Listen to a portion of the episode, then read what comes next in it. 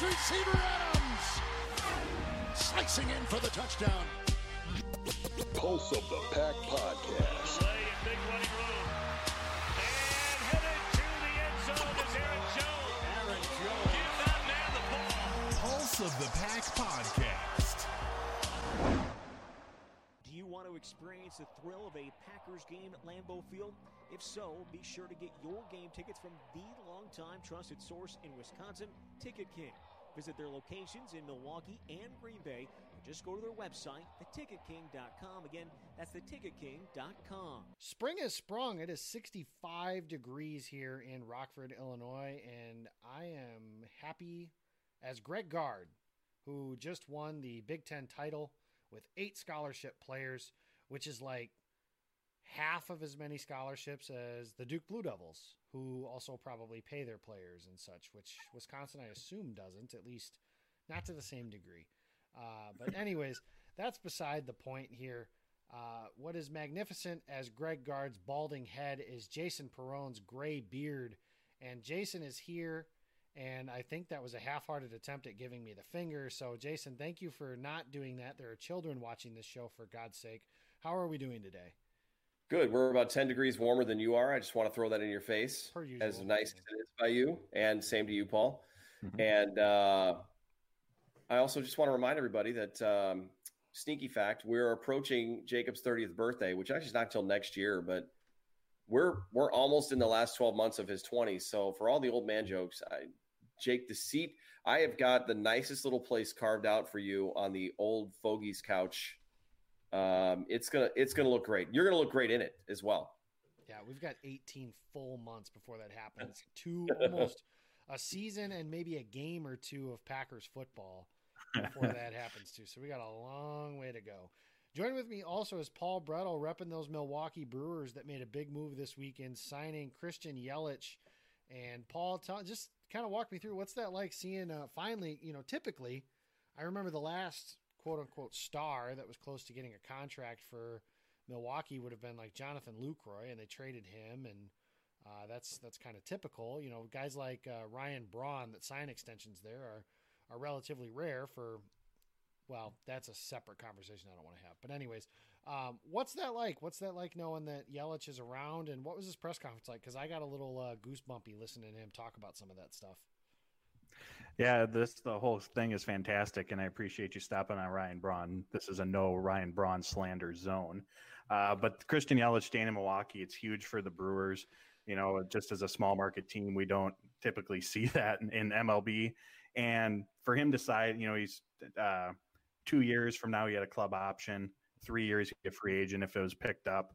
Um, so for him, who could have likely earned, you know, if he continues on kind of the same path that he's been on, likely earned way more than what he's going to make here in Milwaukee, uh, knowing that he's likely going to spend the rest of his career here. Um, it's just fantastic for the organization and the state, and I couldn't be more happy. Now, in a few months, it's Giannis's turn.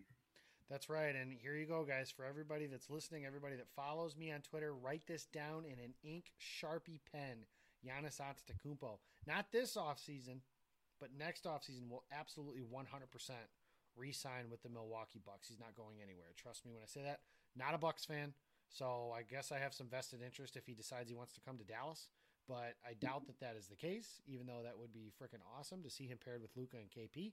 Uh, Milwaukee is Giannis's home, and it's going to be that way for quite some time. Speaking of homes, Jimmy Graham, that is the news, is likely to be looking for a new one. There is no official news as of yet that Graham will be on the market, but the Packers are expected to move on from him. That's been tweeted a couple different times. Rob Demovsky said it, but they've also said that, you know, that's not official as of yet. Guys, I mean, real quick, this is not remotely surprising. I guess the first thing that I want to see is, you know, Paul, when I when I ask you about Jimmy Graham, what you know, what comes to mind from his two years in Green Bay? Um, you know, unfortunately, it's you know disappointing. You know, he, mm-hmm. on an average year basis, he was the highest paid tight end over that span. And when we got him, we knew that he wasn't going to be the same. You know, physical, athletic Jimmy Graham from his New Orleans days. But you know, obviously, I still had the hope that he was going to be more of a factor in the red zone, especially. But we even saw little things like drops that just kept rearing their ugly head. And, you know, it's a shame it didn't work out. You know, just unfortunate. But overall, I think the first word to me that comes to mind is just kind of disappointing. Jason, what about you? He had a lot of opportunities. They just couldn't turn it turn into anything. So yeah, I mean, it was it didn't end up being worth the money. But I don't blame the Packers for wanting to find a, a better solution than the last attempt that they made to bring in a veteran tight end. So yeah, I mean, it was a you're not going to make every shot, and they're not all going to be home runs. So now, you know, fortunately, because it wasn't, we have a show to do and we have something to talk about. Yeah, Jimmy Graham is kind of the cautionary tale of free guys like Za'Darius Smith and Preston Smith and the guys that Green Bay went out and got last offseason. Those are rare examples like that where you sign a free agent and it just works out so well like that. Uh, I don't blame Jimmy for the contract he got. Uh, that's obviously not his fault. There were multiple teams. Green Bay wasn't the only one. It's not like Green Bay came in and said, We're the only ones that'll pay you this much. New Orleans was in on him as well. Seattle made a bid to re sign him, although maybe not as high of a contract. But New Orleans was certainly in the bidding like that to bring him back. So it's unfortunate.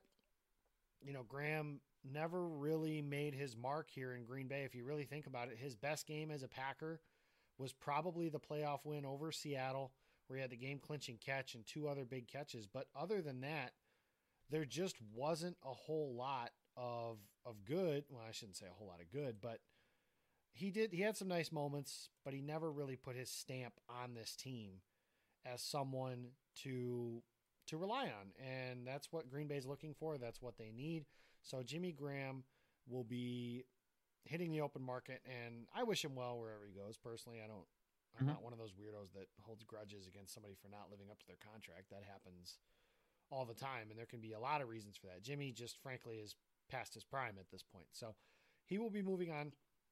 Someone who won't be moving on is Austin Ekeler of the Los Angeles Chargers. He got a new four-year contract with about $13 million guaranteed and worth just a little bit over $6 million annually uh, on for the Sandy or the, excuse me, I always do that. The Los Angeles Chargers. And that's not really news related to the Packers unless you look a little bit deeper and think about a conversation we had not that long ago where we were talking about Aaron Jones. And there's obviously, as mentioned previously, the mutual interest in signing a contract extension to keep him in Green Bay. Those numbers are ones to keep an eye on. There's a couple running backs hitting free agency this year.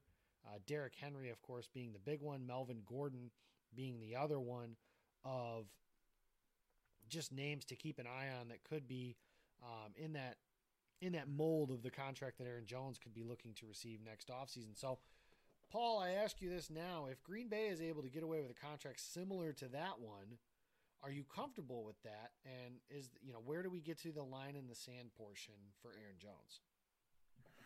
Yeah, I would definitely be comfortable with that. I think Ekeler's four years, 24 million, so breaks down to about 6 million per year, or a little little over that with some extra dollars figured in. Um, I mean, Aaron Jones was the lifeblood of this offense last season. That when they de- made the decision to run it through him, it looked completely different and obviously in a good way. And looking ahead to the upcoming offseason or this offseason, you know, we assume that they're going to add receivers to the mix, which obviously hopes helps improve the passing game. But it's tough to imagine what this offense would look like without him at this point. And there would have to be a a very drastic change in 2020 um, for me to feel comfortable with him walking. So if they can get him in the six, seven million dollar range, I say go for it. To me, that's a no brainer. Um, I would even go as high as probably eight million a year, just because of how big of a factor that he is to this offense. And he's not just a runner; he's shown that he can be a pass catcher as well. He was Rodgers' number one target in the passing game during that stretch when Davante Adams was out. Um, but I guess the one question I have in all of this is if you're from Aaron Jones' perspective and say it is eight million per year is what it would average out to, you know, you're one year away from hitting the open market. Um, Zeke Elliott hit 15 million last year. We think Derrick Henry is going to eclipse that amount. I'm not saying Jones is going to be in that stratosphere, but if he can put together a similar season in 2020, you know, all of a sudden eight million on a contract extension versus waiting a year. And obviously there's risks involved, maybe as a down season, gets hurt again, whatever it may be. But now all of a sudden he might be in the who knows 10, 12, 13 million dollar range, I think is reasonable. So from his perspective, I think that's something that you have to weigh. But to go back to your question, if the Packers can get him at six, seven million a year for another four years, I, I think you could do that. So, Jason, let me put you in Aaron Jones's shoes. If you are Aaron Jones and the Packers come to you with an offer, let's just say four years, thirty million dollars, and eighteen million guaranteed, just for number's sake, that's relatively similar to the contract that you just heard for Austin Ekeler. Is that something that you take now, or are you, as the saying goes, betting on yourself, seeing what Derrick Henry does to the market, seeing what Melvin Gordon does to the market, and going from there? I was going to say the guaranteed money is important, but I think Jones mm-hmm. is young enough and he probably got a huge boost of confidence from the way he played this past season that he would like to give himself a better opportunity, or at least an opportunity to know that that's the best deal that he's going to have. Now, the Packers obviously are probably going to put some sort of a caveat or expiration on their offer. So he can't just sit there throughout the entire free agency period and ponder it and leave him hanging because they've got to figure out what they need to do in the in the draft and in free agency.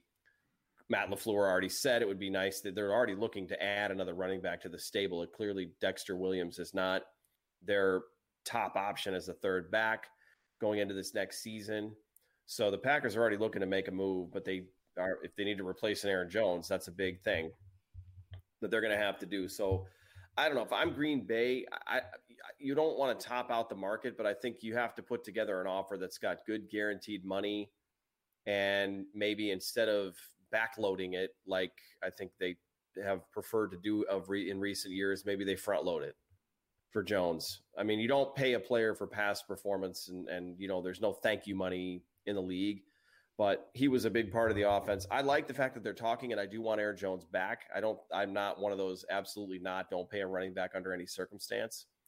Uh, but they're they're going to have to. They're going to probably have to change the, the structure of their contract a little bit if he's going to take a slightly below market value deal from them to stick around and stay there and not have to uproot his family and all that other stuff.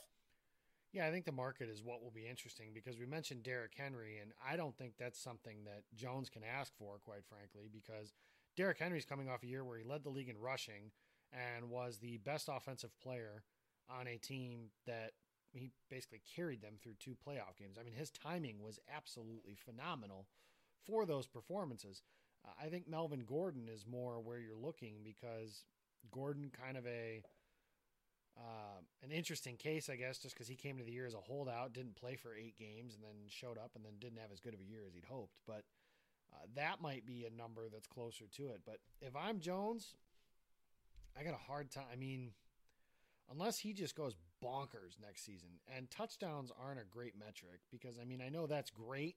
Obviously, the goal of the running back is to put the ball in the end zone eventually.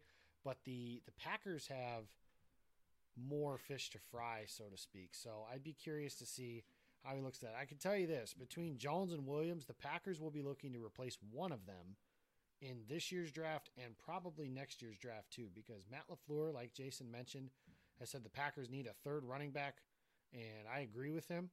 Um, I think that there's there's room for other guys. Ervin is more of a specialist. Dexter Williams, I think they've told you everything that the coaching staff thinks about him throughout this course. So adding some competition to him may not be a bad thing. But I'll be curious to see how that goes. This is a conversation we've had several different times.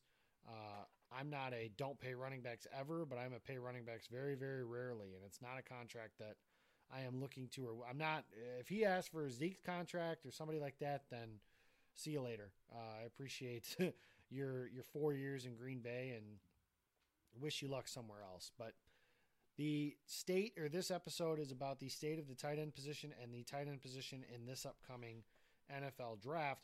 We kind of addressed some of the tight end position with the departure or expected departure of Jimmy Graham. Marcedes Lewis is a free agent. Jace Sternberger is a third round pick from a year ago. And Robert Tonyan is a preseason darling uh, with not a whole lot to show on the field just yet, but that's something that he's an exclusive rights free agent. They'll probably bring him back. So let's, for the sake of the argument here, we're going to assume that the tight ends on the roster as of right now are Jace Sternberger and Robert Tonyan. My first question is very simple. Does Marcedes Lewis come back? And Jason, we've talked about this a little bit too, but I'm asking you now formally is Marcedes Lewis part of this plan in 2020? I think he will be. He was a good for what he was asked to do. He was a good blocker, good veteran presence. There's a lot of value to a guy like that for a contract that's not going to be huge, break the bank. And if he's going to come back and play another season, I would have to think Green Bay's got a, a huge leg up over any other team that would want to bring him in just simply because he's been there for two years already.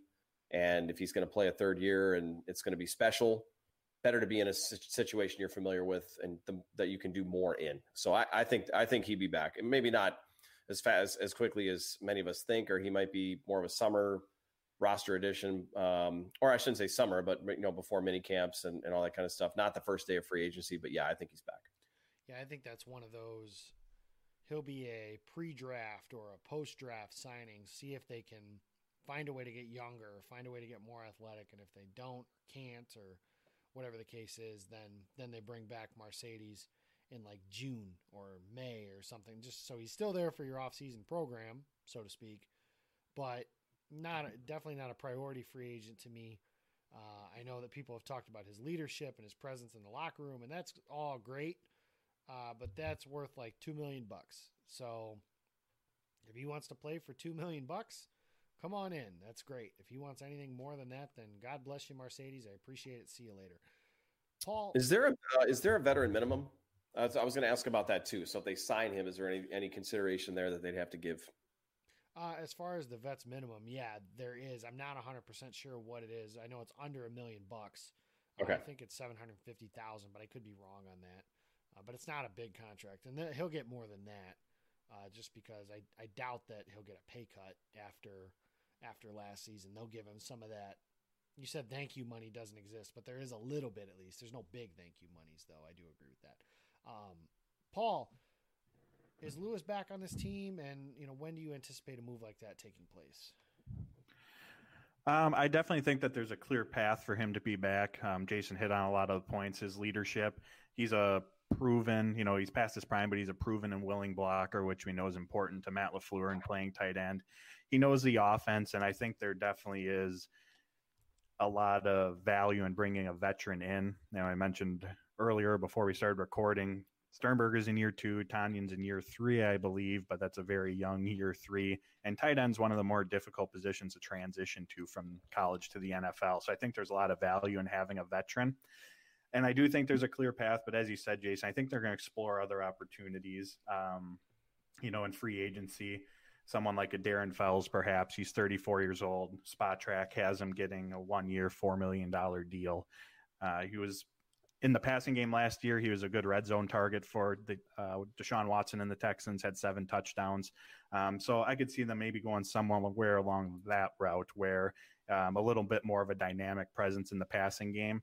But if it doesn't work out with Fells or whoever else is on their radar, that was just one example. Um, then yes, I definitely think there's a clear path to Lewis. He's just probably not option one or maybe even two. That would be interesting because I tend to think he's back, even if they pursue, if they go big game hunting, if you will, at the tight end position. So that leads me into the next point. We talked about this a little bit last week. News has already surfaced that the Packers are interested in Austin Hooper. Hooper obviously has played with Matt LaFleur before, knows the offense, knows the system. That would be the big fish, if you will. Hunter Henry's not going to be available. There are some other interesting names. I mentioned Tyler Eifert uh, in pre-show, but he's somebody who's just he's never been healthy, and with the way that the Packers have tended to treat that, especially under Gutekunst, it just doesn't seem like something that is likely at this point that they pursue somebody with an injury history like Eifert's, and that's probably for the best. So I say all that to say, guys, the Packers have been really when they've signed free agents, even under Ted Thompson in recent memory, it was tight ends. Jared Cook hurt for most of the season, had a good last six, seven, eight games if you include the postseason. Uh, then, of course, they signed number 80, who I won't name after that. They cut him after he quit on the team. And then after he quits on the team, they cut him and signed Jimmy Graham. And Jimmy Graham obviously is going to be let go. He didn't work out either. So the question I have is Jason, does any of that stuff worry you when it comes to Green Bay fishing for yet another free agent tight end? No. Those guys are in different points in their career. If it's a Hooper type guy, that's a different different story. You're trying to actually you're not trying to you know plug a hole. For you're trying to actually create a solution. Mhm. So I think that would be a better way to to approach it. I'm I'm much better for it, and I think tight end's one of those positions because of the multiple things that they're asked to do and that they have to do, and from what we've seen young players transitioning from college into the NFL be able to do earlier in their career, you got to keep swinging at it. I mean, you know, learn from your mistakes, but you got to keep swinging at it because eventually, eventually they'll get it right. You know, another name I heard was, and it's going to be really difficult because you know you'd have to is OJ Howard with is with Tampa, and is he going to be on the move because he hasn't been utilized much in the offense there? I mean, what is it going to take to get a player of that caliber? Those types of guys, I think, is who you go after in, at this point. You're not, you know, don't look to go after the guy that's in his, the waning years of his career. You know, they they've got to get they've got to get more dynamic at the position. So I think they've got the right approach if they're looking at younger guys who are free agents. Yeah, I tend to agree. I think that you know the guys that I mentioned were either 30 or above, or in Jared Cook, Cook's case, he was younger. Uh, and the Packers, I mean, there's no way around it. They made a mistake uh, by letting Cook walk or allowing that conversation to go the way that it did. Uh, the understanding that I've gathered is basically that uh, Cook had a contract offer on the table. He wanted a couple million extra dollars, and uh, the Packers basically said, "Okay, we're going to go with somebody else." And then Packers went from there to sign Mart- uh, his that guy and Lance Kendricks, um, and then that didn't work out. But with Hooper, this guy's not a dynamic game breaker. He is a consistent. He's about as consistent as they come, I think. Honestly, he's a pretty good blocker. Uh, he can make some plays with the ball in his hands, but nobody's going to mistake this guy for Rob Gronkowski in his prime, and that's okay. The Packers don't need somebody like that. But Paul, the idea, and again, I'm, I'm just discussing big game hunting. I know Jason mentioned OJ Howard. Um, I would plug him under unlikely just because, like Jason mentioned, the price tag is unsure. And at this point, are we sure OJ Howard's good? Like, I know that his draft pedigree was great, and I know a lot of people on the internet thought he was a generational tight end, but this is two coaching staffs now that haven't really found a way to use him, and maybe they're not finding a way to use him because he's not very good. That's certainly a possibility. Now, I'm not saying that it's possible that teams are or the the teams are overlooking him. That's certainly a possibility as well. I don't pretend to know all the answers, but let's just talk about the idea of pairing Hooper and Sternberger. And we talked about this a little bit last week, but just what would that bring to Matt LaFleur's offense and Aaron Rodgers?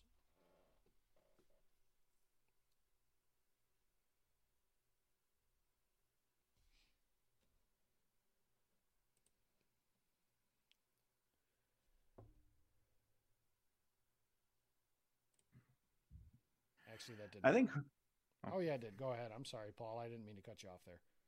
Okay. Uh, I think Hooper and Sternberger would be a, a nice combo together. You know, obviously Hooper's going to dominate the snaps, but I don't see that being an issue. I know everyone's really excited about Sternberger. Gutekunst had good things to say about him. Marcedes Lewis had good things to say about him.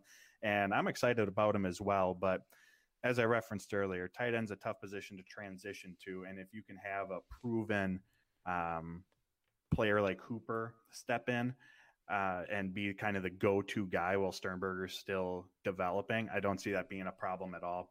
And like you mentioned, Jacobs, uh, Hooper, while he's not going to, you know, have the blazing speed or pick up the yards after the catch, he's been super reliable over his career. He's got 78% of the passes thrown his way. Uh, the last three years, he's seen his uh, total receptions and yards increase. Uh, he's got 1,300 yards the last two years. Uh, but one thing is, when you're getting Hooper, you know that you're getting more of a, a pass catching tight end. See here, last year he only had 35 pass blocking attempts, um, but he has that versatility. Sternberger, uh, he's shown that he can uh, potentially become a big factor in the passing game as well, but he's also shown that he's a willing blocker. So Hooper's going to take, you know, a majority or not a majority, but he's going to be tight end one next year. And I don't see that being a bad thing with Sternberger as he continues to develop. And I mean, what a what a great player to be able to learn from, especially when it comes to the passing game. Yeah, that's somebody that you talk about. You know, somebody was like, "Oh, you got people saying bring back Jimmy Graham and Marcedes Lewis." They helped with um, Jace Sternberger and learning how to be a professional. Well, it'd be nice to pay for somebody that can not only do that but maybe be a contributor too. So I'll be interested to see how that goes. Ultimately, I think that there are some other teams that are a little more desperate, like the Chicago Bears, uh, for a tight end that I think will just eventually outbid Green Bay. But I'll be interested to see how that goes. Uh, the only other name that I think they could realistically pursue on the free agent market is uh, Eric Ebron. And Matt Schneidman of The Athletic has said that that's his bold prediction that Green Bay signs Eric Ebron. And I, whatever.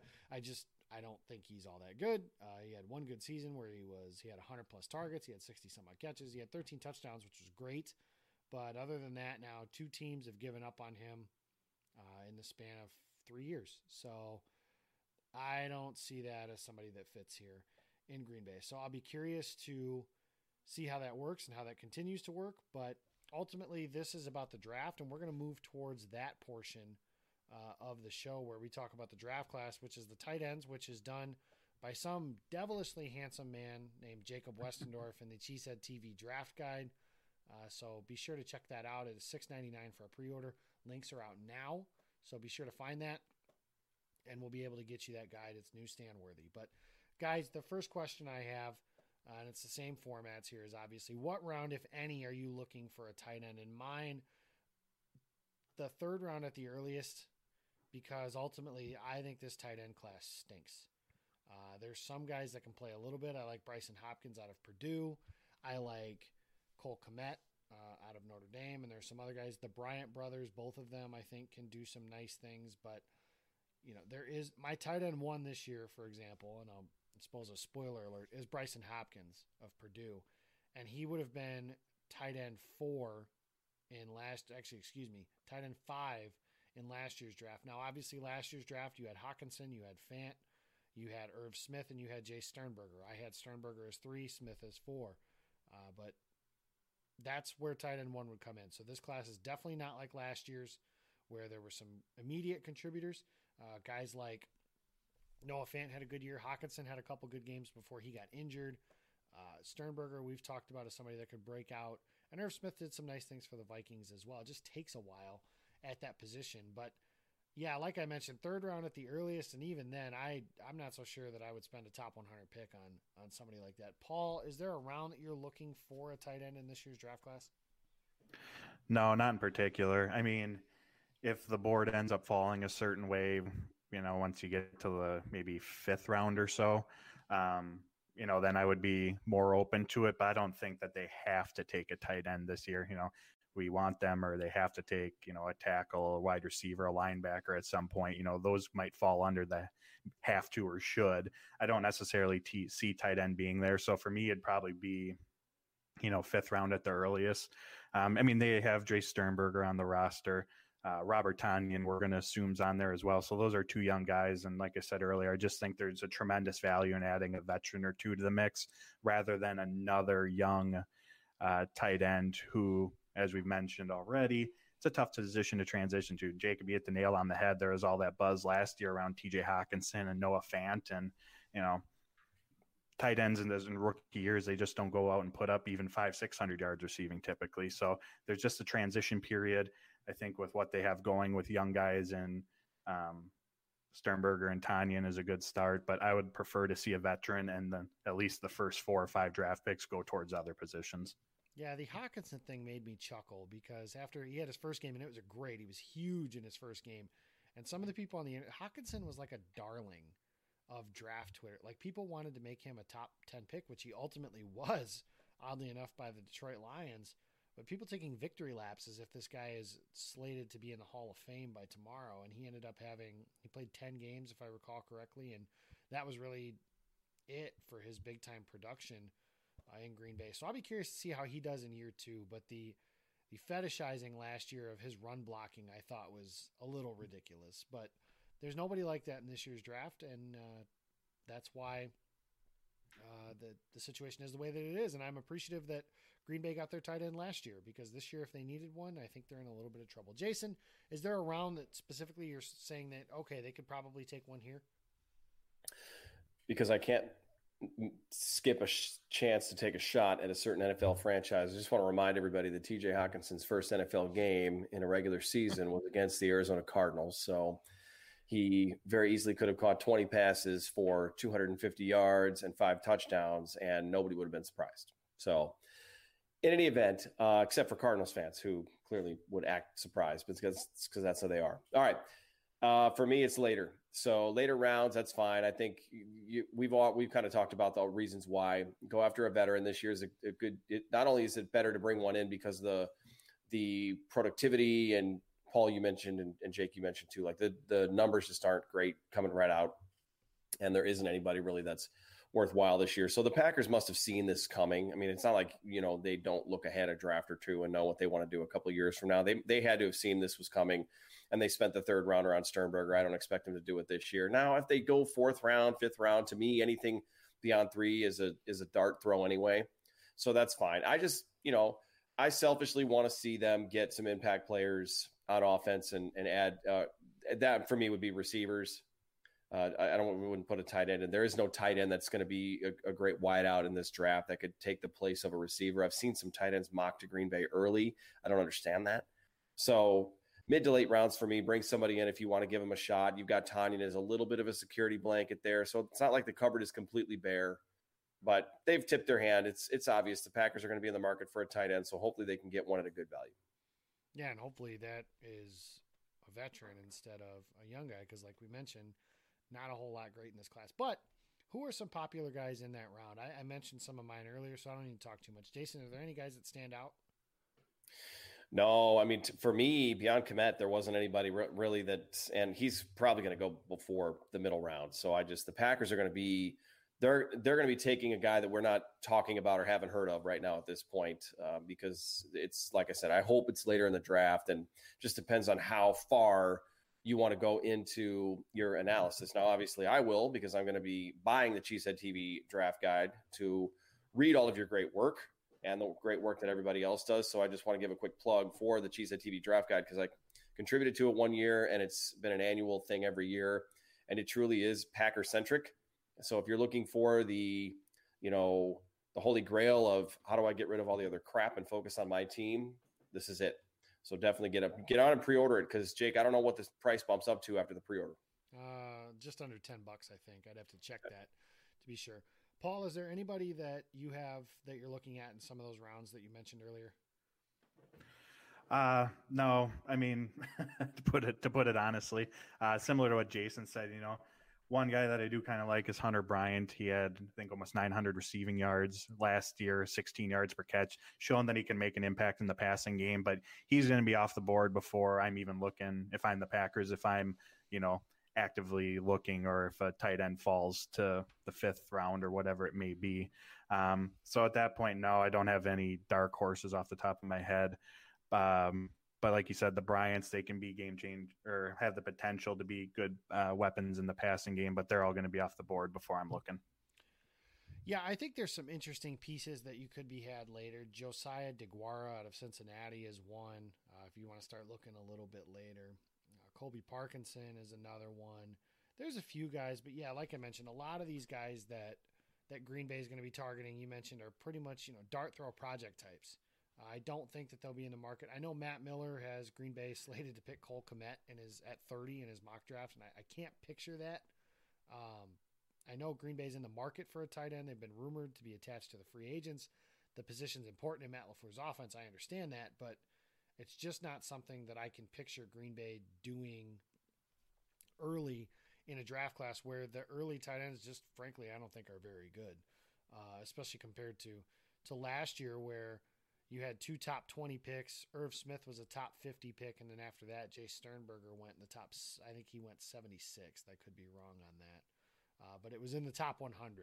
So you've got guys like that, but you guys have mentioned a couple dudes. Uh, Harrison Bryant uh, is one that I'm interested in. Hunter Bryant, I'm also interested in. I think they can do some interesting things. But overall, like I said, kind of a underwhelming class. So on that note, then, guys, we've talked about it. What's the likelihood that they spend in the first five rounds one of their picks on a tight end? And I'm going to say 20% because I think that if they are going to spend on a free agent or a tight end, it'll be in free agency. I don't think they're going to love this draft class too much there. I think there's depth at receiver. I think there's depth at offensive tackle. And I think those are the positions that they're going to spend some time on. Maybe some defensive line help, uh, maybe some linebacker help in that. as well, and then some cornerbacks, and now there you have it. There's five positions that I just named, and Green Bay probably isn't going to wait until the sixth round to address offensive tackle, for example. So I'll be curious to see how that goes. But yeah, I'm at 20%. I don't think it's a very high chance. Uh, Jason, what do you think? Chances they spend a pick in the, that early part of the game? Yeah, 20 at the most, 15 to 20%. I just, again, I'm, I'm selfishly projecting what I hope they do. And I'm hoping by the time they get to the fifth round, the sixth round, maybe, but by the time they get to the fifth round, that they've stocked up on some more important things like the middle of their defense and wide receiver. So there you have that. And Paul? Yeah, I'm in the same boat. Just to be different, I'll go 10%. Uh, Jacob, you hit the nail on the head when we look at needs that they have. Tight end's one of them, as we mentioned, but we, like we all said, we think that should free agency should be the route for that. Then you have linebacker, receiver, tackle, running back, cornerback, interior defensive lineman. Um, you know, those are all positions that I hope to see get drafted before I would see a tight end. So I'll go 10%. So not very high. You're not looking this ain't the position for that kind of stuff. So that's going to do it for this edition of Pulse of the Pack. Be sure to check us out on our Twitter handle. It is at Packer Pulse. You can follow us on YouTube, Pulse of the Pack, with the beautiful logo made by Jeremy Vanderlinden of Cheesehead TV Live, friend of Jason Perone, and I suppose I know him as well. He's all right.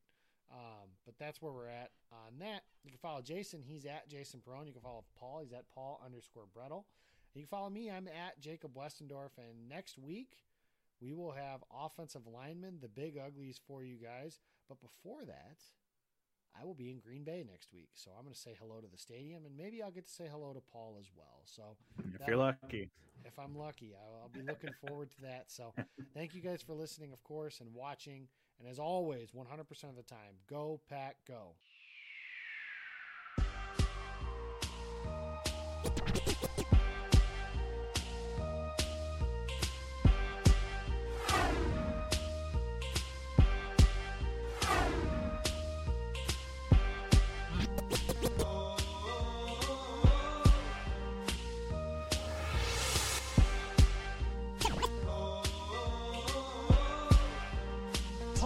The Pack podcast.